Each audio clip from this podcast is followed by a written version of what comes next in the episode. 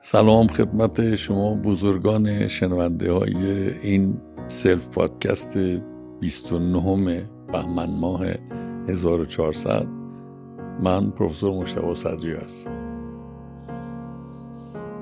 بحث امروزم راجع به احساس گناه و وجدان دردیه.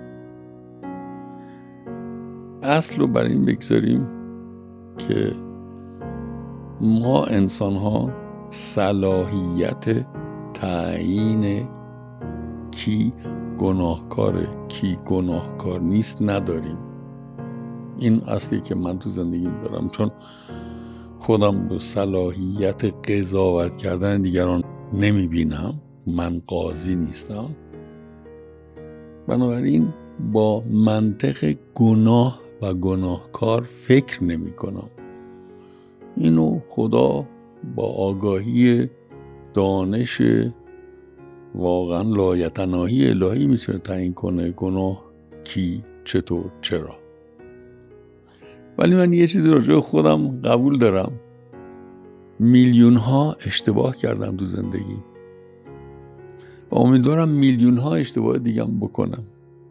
برای اینکه باورم اینه فقط کسی که زندگی نکنه مرده های در حرکت یا کسایی که فقط زندن و کنشی نمی‌کنن اشتباه نمی‌کنن. اشتباه خطا یه بخشی از زندگی بشریه.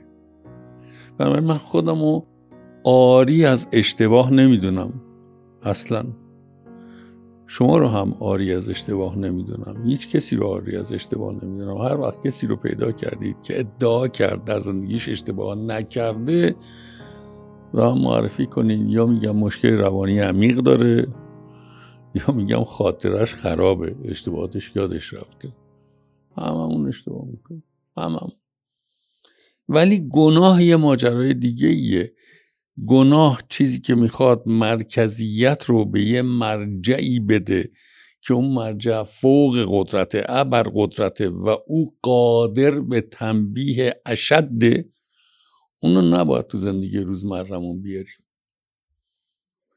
گناه تو زندگی روزمرمون یه آگاهی باید بیاد آگاهی به اشتباهاتمون باید بیاد. ولی گناه نه. گناه هیته خداییه. خدا تعیین می‌کنه گناه چیه. خدا تعیین کرده که گناه چیه. من بشر کجا خودم در صلاحیت این بدونم که بگم یه کسی گناهکاره یا نیست. و شما هم این صلاحیت نداری و شخص سوم هم این صلاحیت نداری. کسی به نظر من صلاحیت تعیین گناه رو نداره. گناهی که اگر به این معنی بفهمیم چشپوشی از خواست خداوند. فکر کنم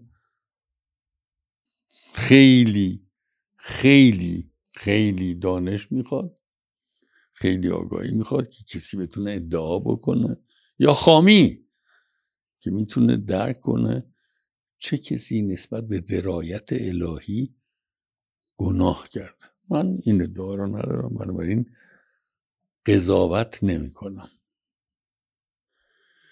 ولی اینو باور دارم که بر پایه آگاهی که ما برای خودمون می‌سازیم نه آگاهی که به ما تحمیل کردند نه آگاهی که خودمون تیکه به تیکه گام به گام برای خودمون می‌سازیم.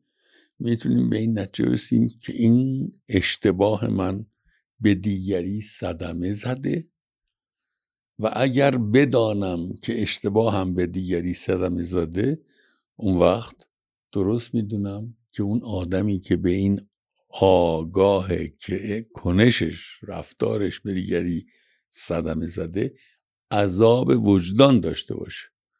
یعنی چی عذاب وجدان؟ یعنی اون آگاهی که داره در درون خود او روانش رو به هم می‌زنه. کاری کرده که به دیگری صدمه زده. نتیجه این صدمه زدن به دیگری تعادل روانی درونی خود من به هم میریزه. خود او به هم میریزه. خود اون شخص سالس به هم میریزه. بنابراین من بحث گناه و بحث عذاب وجدان رو از هم جدا می‌دونم. عذاب وجدان عنصر مرکزیش عنصر آگاهیه و آگاهی به رفتار به کنش خیشتن و آگاهی به صدماتی که به دیگران می‌تونی بزنی یا زدی. و این طبیعی هست که به تعادل روانی من التحاب بده. و این عذاب وجدانه. آگاهی من دچار التحاب روانی می‌کنه منو که آقا این کاری که تو کردی اشتباه بود. صدمه زدی. خب عکس قضیه هم صادقه. یعنی اگر آگاهی من به من اجازه بده که درک کنم که کاری که کردم در قبال شخص سالس کار نیکی بوده این باعث خورسندیه باعث رضایتمندیه. اگر ما بتونیم از آگاهیمون استفاده کنیم و ارزیابی درست داشته باشیم. کجا به دیگران صدمه می‌زنیم کجا به دیگران محبت می‌کنیم. و این آگاهی باعث آرامش یا التهاب روان ما بشه. این آگاهی بستر عذاب وجدانه یا آرامش وجدان. و این برای زندگی خوبه. یادونیم کجا خطا می‌کنیم کجا اشتباه می‌کنیم. من حساب این رو در آگاهی فرد انسان می‌ذارم و نه در بستر گناه. گناه یه مسئله به یه معنا مطلقه.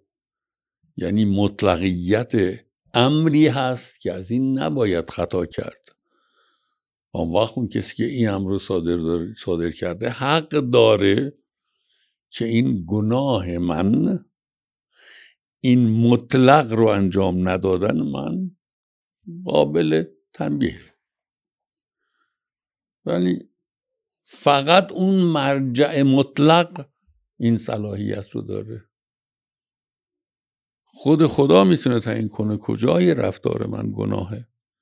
ولی اشتباه آگاهی شما آگاهی من به من اجازه میده شما اجازه میده که هم رفتار من رو بسنجم هم رفتار شما بسنجم هم شما رفتار من رو بسنجی. ببینی کجاش اشتباهه کجاش درسته. اون جایی که من بدانم طبق آگاهیم که رفتارم اشتباه و هزینه این اشتباه آسیب به دیگری است این باید عذاب وجدان به وجود بیاره و این عذاب وجدان خوبه. انشالله که داشته باشیم. آگاه باشیم وقتی آسیب میرسنیم به دیگری. خوش باشیم بهمنتون هم خوب تموم